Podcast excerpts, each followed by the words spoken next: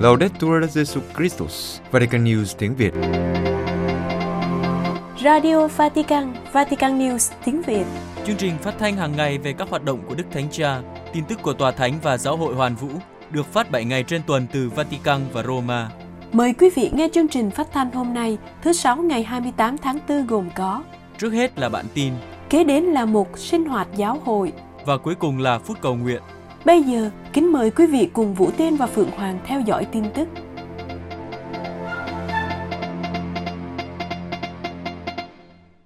Đức Thánh Cha nói rằng gần gũi với những người dễ bị tổn thương là phong cách của Chúa. Vatican, sáng ngày 26 tháng 4 năm 2023, Đức Thánh Cha đã tiếp phái đoàn Catholic Extension Society, một hiệp hội đến từ Hoa Kỳ, Ngài khen ngợi hoạt động của hiệp hội dành cho những người nghèo và những người dễ bị tổn thương, đồng thời nhắc lại rằng gần gũi với những người dễ bị tổn thương là phong cách của Chúa.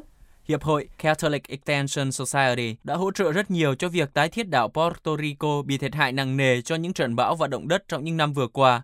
Vì thế, trong bài nói chuyện với các thành viên do Đức Hồng Y Blaise Kupik của Chicago dẫn đầu, Đức Thánh Cha cảm ơn hoạt động bác ái này của Hiệp hội và nhấn mạnh rằng khi trở thành tiếng nói cho những người thường không có tiếng nói, họ làm chứng cho phẩm giá mà Thiên Chúa ban cho mỗi người.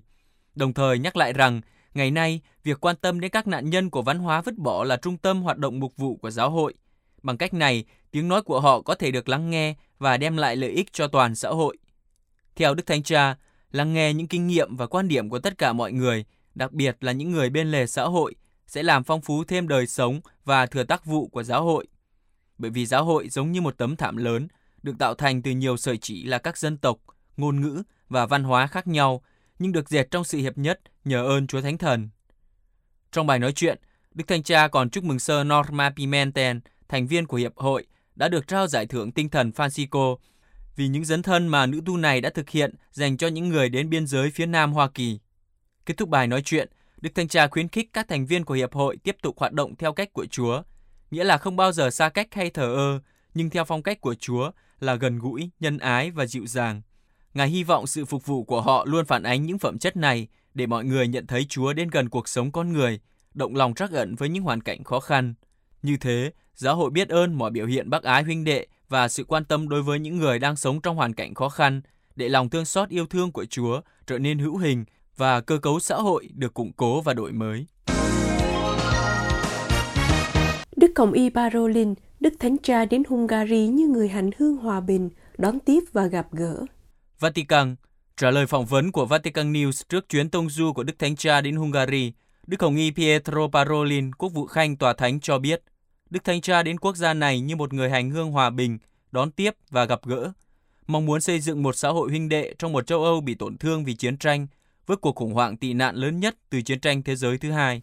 Với câu hỏi thứ nhất liên quan đến mục đích chuyến tông du, Đức Hồng Y Parolin nhắc lại cuộc viếng thăm của Đức Thánh Cha là một phần thực hiện lời hứa, bởi vì thực tế Ngài đã viếng thăm Budapest cách đây một năm rưỡi vào tháng 9 năm 2021, dịp bế mạc Đại hội Thánh thể quốc tế.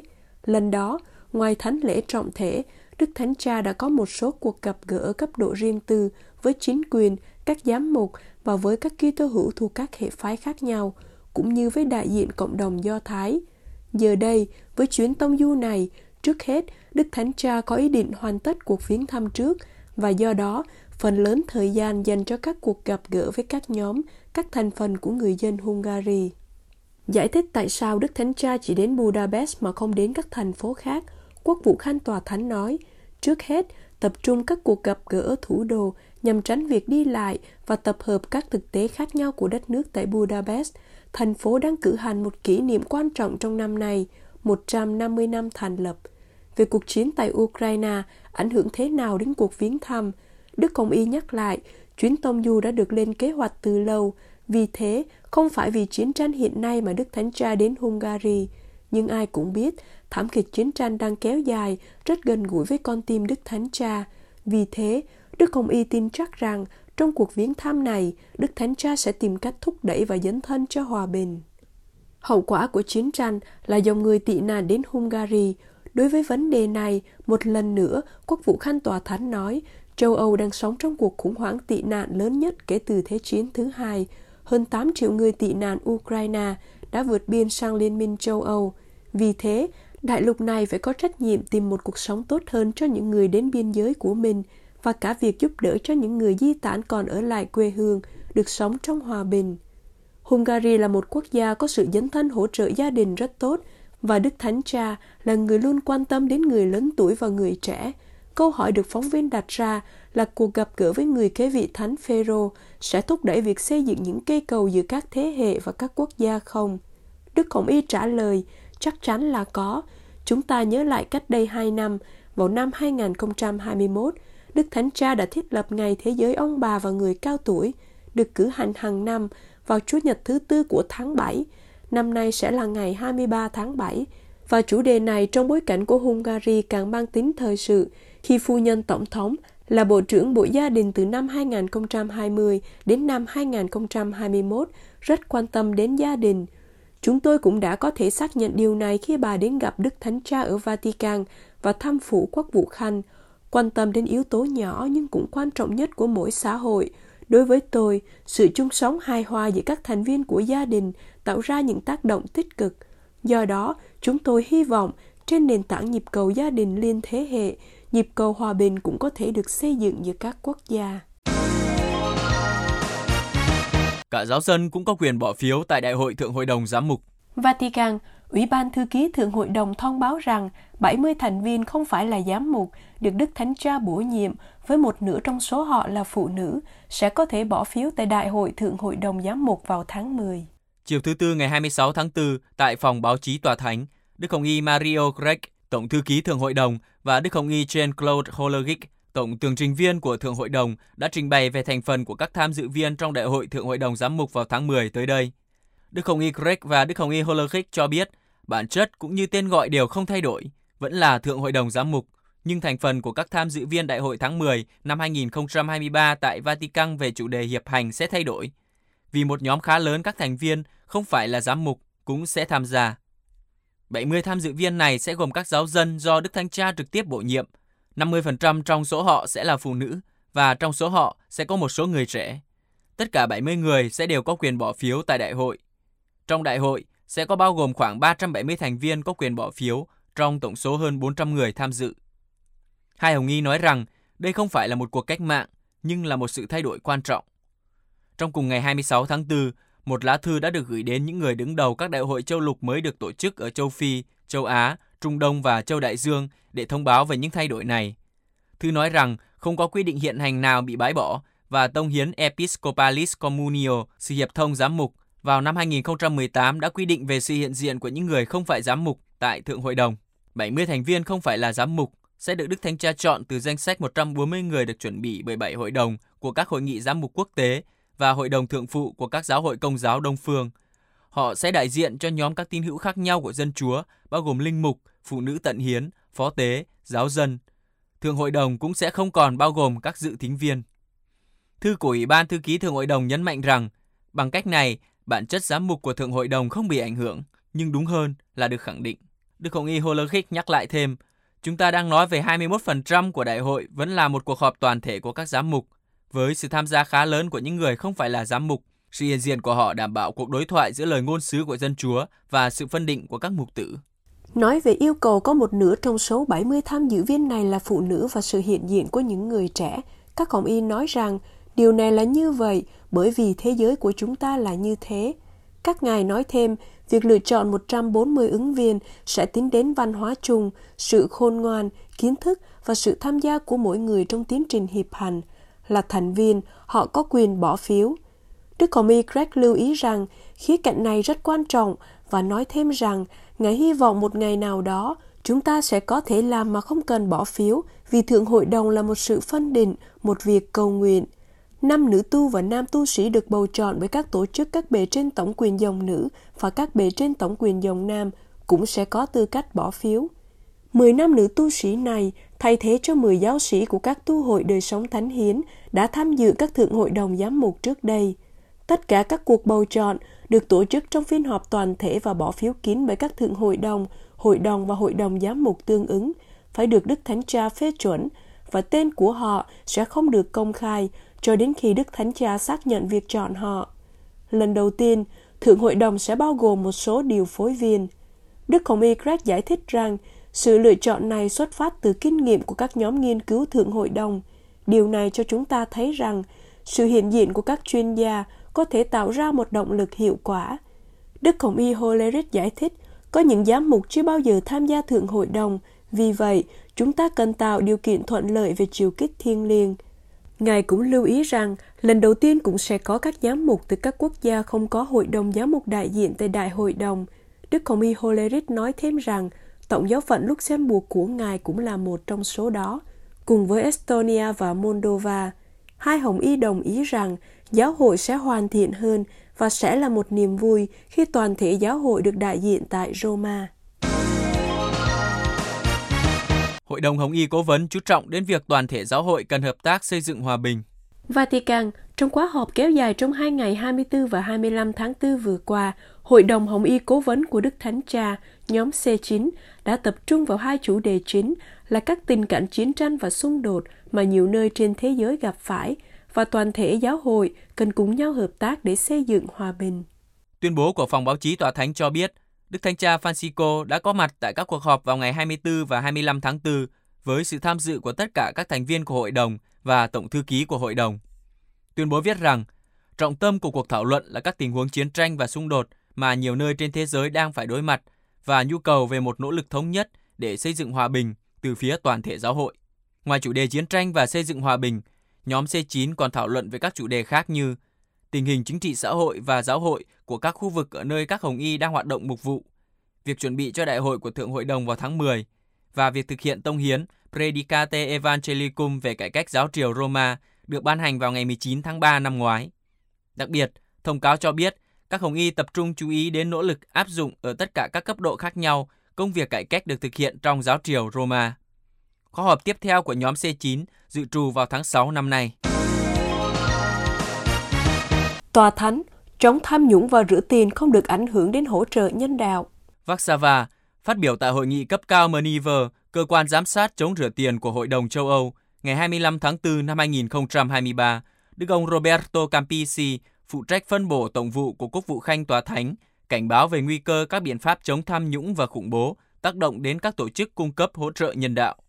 Đức ông Roberto Campisi nhận xét, cam kết trong cuộc chiến chống rửa tiền, tài trợ khủng bố và vũ khí giết người hàng loạt là điều rất đáng khen ngợi.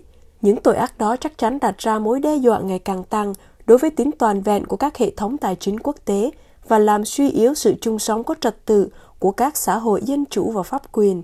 Do đó, chúng phải được ngăn chặn và đấu tranh bằng cam kết chính trị tối đa như được thể hiện trong tuyên bố của các bộ trưởng và đại biểu cấp cao của các quốc gia và vùng lãnh thổ thành viên của Monevo đã được thông qua trong cuộc họp.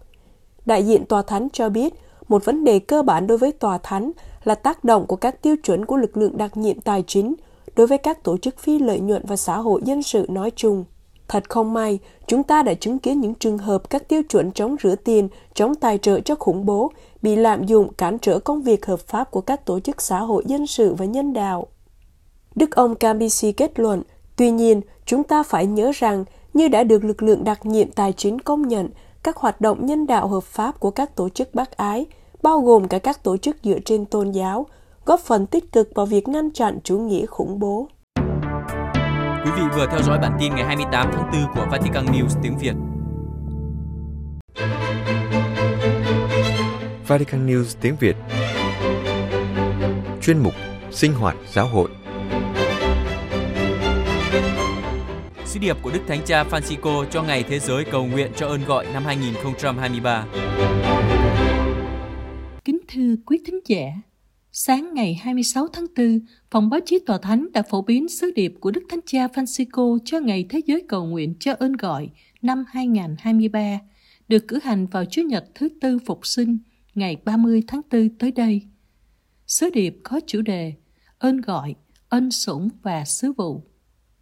Mở đầu sứ điệp, Đức Thánh Cha viết Anh chị em thân mến, các bạn trẻ thân mến, đây là lần thứ 60 chúng ta cử hành Ngày Thế giới cầu nguyện cho ơn gọi, được Thánh Phaolô VI thiết lập vào năm 1964 trong công đồng chung Vaticano II.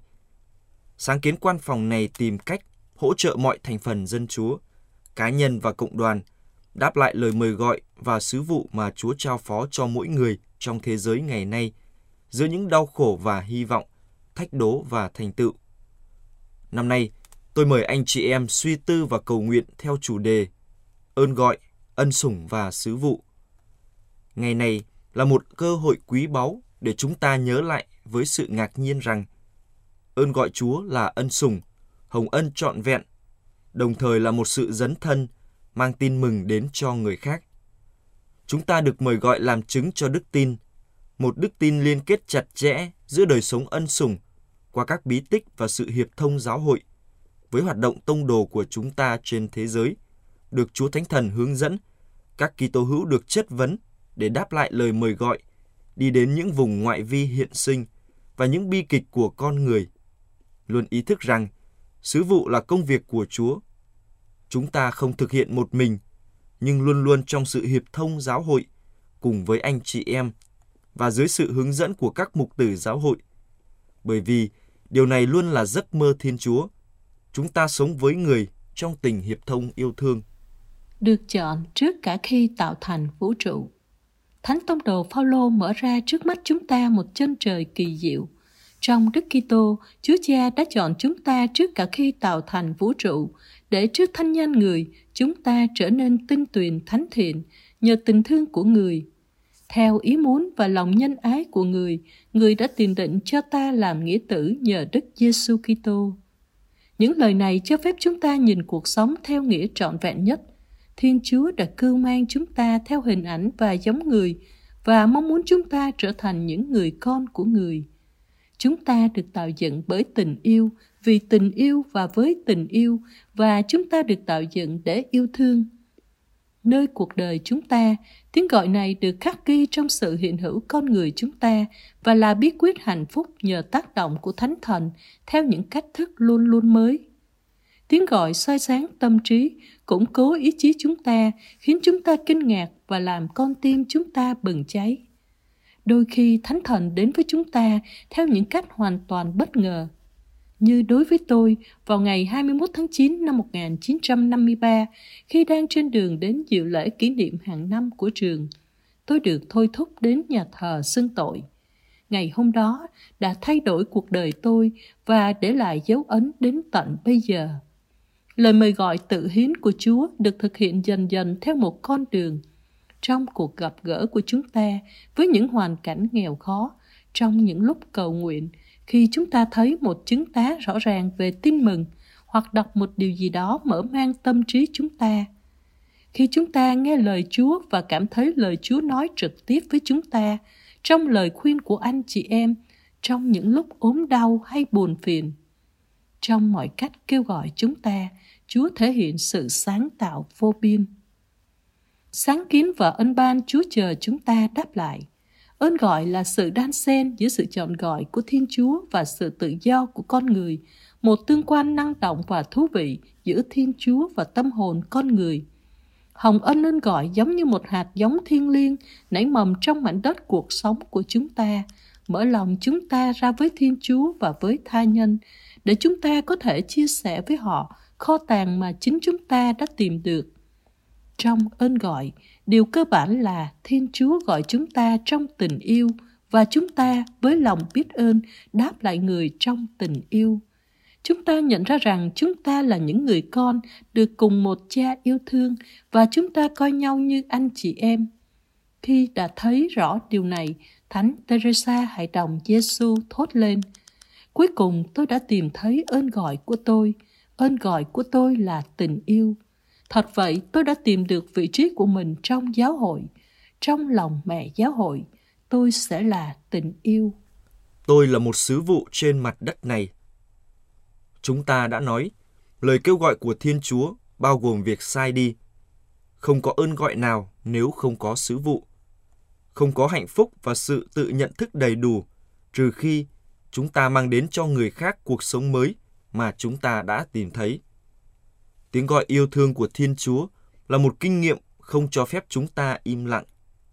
Thánh Phaolô nói: "Khốn thân tôi nếu tôi không rao giảng tin mừng." và thư thứ nhất của Thánh Gioan bắt đầu bằng những lời Điều chúng tôi đã nghe và thấy, đã chiêm ngưỡng và chạm đến lời nhập thể. Chúng tôi loan báo cho cả anh em để niềm vui của chúng ta được nên trọn vẹn. Cách đây 5 năm, trong tông huấn Gaudete et Exsultate, tôi đã nói với tất cả những ai đã được rửa tội rằng anh chị em cần xem lại toàn bộ đời mình như một sứ vụ.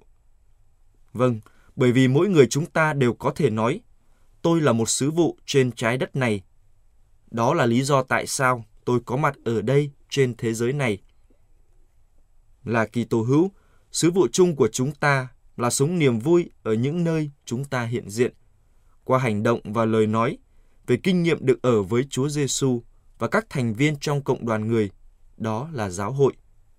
Sứ vụ đó được thể hiện trong các hoạt động thương xót, trong một lối sống chào đón và nhẹ nhàng phản ánh sự gần gũi, cảm thương và dịu dàng, trái ngược với nền văn hóa lãng phí và thờ ơ, trở thành người thân cận như người Samari nhân hậu, giúp chúng ta hiểu được cốt lõi ơn gọi Kitô, noi gương Chúa Giêsu Kitô, đứng đến để phục vụ chứ không phải để được phục vụ. Hoạt động sứ vụ này không phát sinh đơn giản từ khả năng, kế hoạch và dự án của chính chúng ta, cũng không phải từ ý chí tuyệt đối hay nỗ lực thực hành các nhân đức. Đó là kết quả của một trải nghiệm sâu xa với Chúa Giêsu. Chỉ như vậy, chúng ta mới có thể làm chứng cho một con người, một cuộc sống, và như vậy mới trở thành tông đồ. Chỉ khi đó, chúng ta mới có thể tự coi mình như được đóng ấn, thậm chí được in nhãn bởi số vụ mang ánh sáng, phúc lành, tạo sự sống, nâng dưỡng, chữa lành và giải thoát. Hình ảnh tin mừng của kinh nghiệm này là hai môn đệ Emau. Sau cuộc gặp gỡ với Chúa Giêsu phục sinh, các ông nói với nhau, dọc đường khi người nói chuyện và giải thích thánh kinh cho chúng ta, lòng chúng ta đã chẳng bừng cháy lên sao. Nơi các môn đệ đó, chúng ta có thể thấy tâm hồn bừng cháy, đôi chân luôn chuyển động. Đây cũng là hy vọng của tôi cho ngày giới trẻ thế giới sắp ở Lisbon, mà tôi vui mừng mời gọi và chờ đợi với khẩu hiệu Đức Maria trỗi dậy và vội vã lên đường. Tôi mong mọi người nam nữ cảm thấy được mời gọi đứng dậy và vội vã lên đường với trái tim bừng cháy. Được kêu gọi và quy tụ cùng nhau. Thánh sử Marco thuật lại khi gọi 12 môn đệ, Chúa Giêsu gọi tên từng người một. Người chỉ định các ông ở với người và được sai đi loan báo tin mừng, chữa lành bệnh tật và trừ quỷ. Do đó, Chúa đã đặt nền móng cho cộng đoàn mới của người. Nhóm 12 là những người thuộc các tầng lớp xã hội và ngành nghề khác nhau. Không ai trong số họ là người thuộc thành phần quan trọng.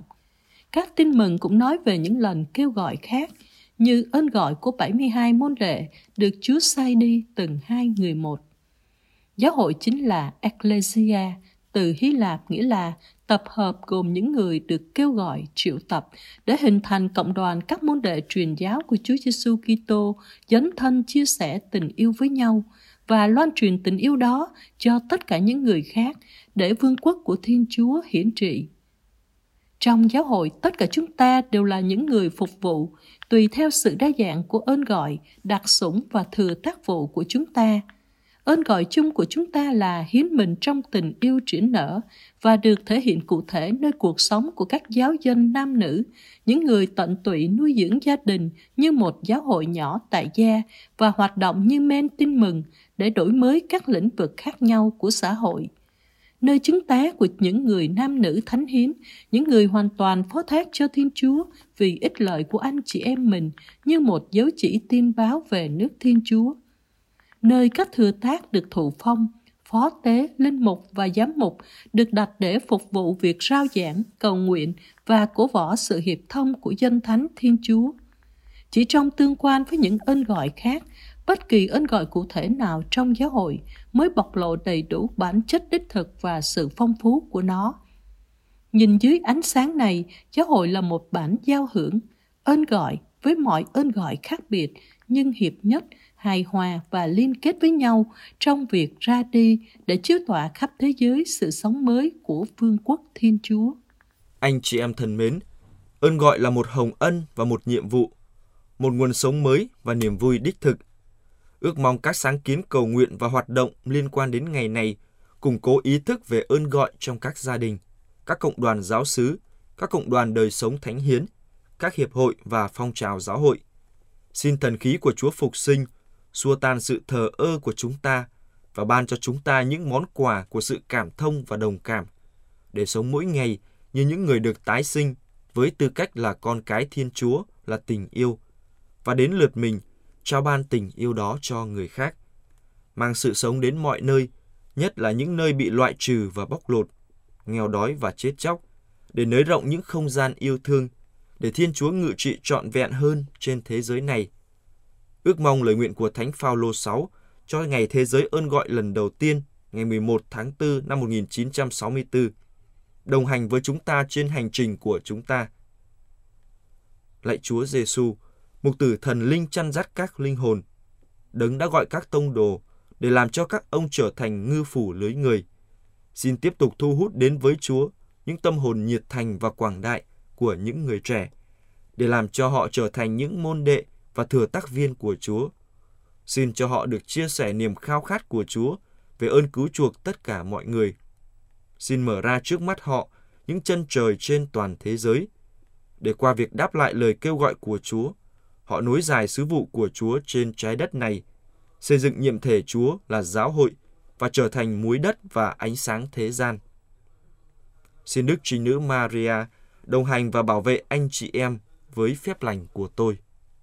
Roma, Gioan Laterano, ngày 30 tháng 4 năm 2023, Chúa Nhật thứ tư phục sinh.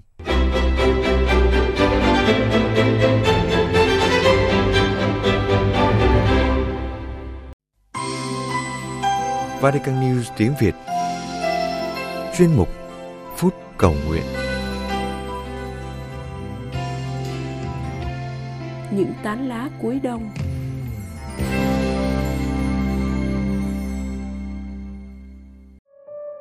Rêu mốc phủ đầy và ký ức của một thị trấn cổ kính và rất công giáo. Vậy chăng đây là ký ức sót lại của một thị trấn đầy hoài niệm? Tiếng chuông vọng ngân và những dư âm còn sót lại thuở xa xưa.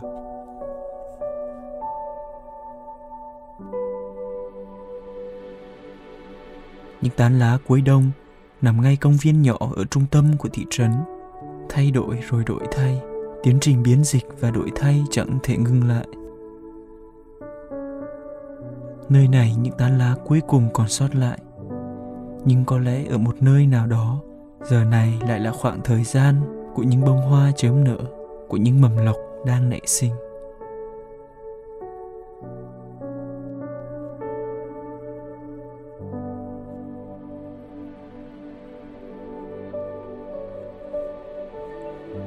Cả anh em nữa, anh em cũng muốn bỏ đi hay sao? Một Giêsu cần một lời đáp của tình yêu. Tình yêu dường như cần một ngữ vựng khác, một ngữ pháp khác. Đó là ngữ pháp của tình yêu.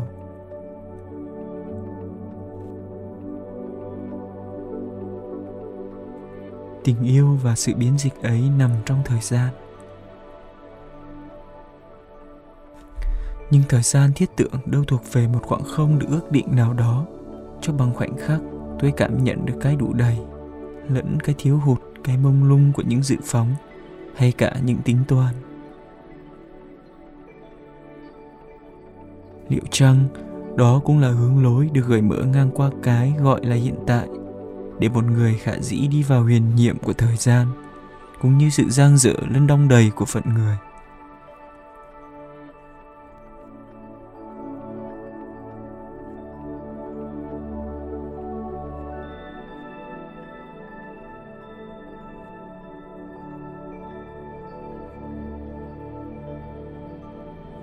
Chúng ta nữa. Chúng ta cùng đi để cùng chết với thầy. Thật khó để đưa ra một câu trả lời chung quyết.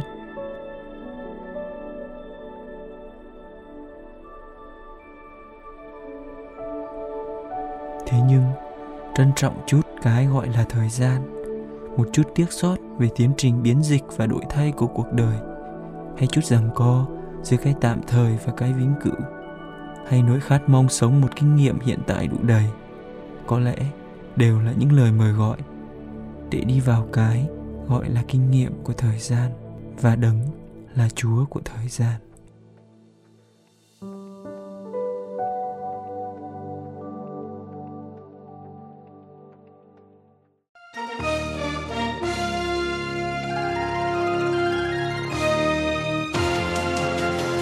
Cảm ơn quý vị đã chú ý lắng nghe chương trình Radio Vatican của Vatican News tiếng Việt. Xin Thiên Chúa chúc lành cho quý vị và toàn gia quyến. Laudetur Jesu Christus, ngợi khen Chúa Giêsu Kitô.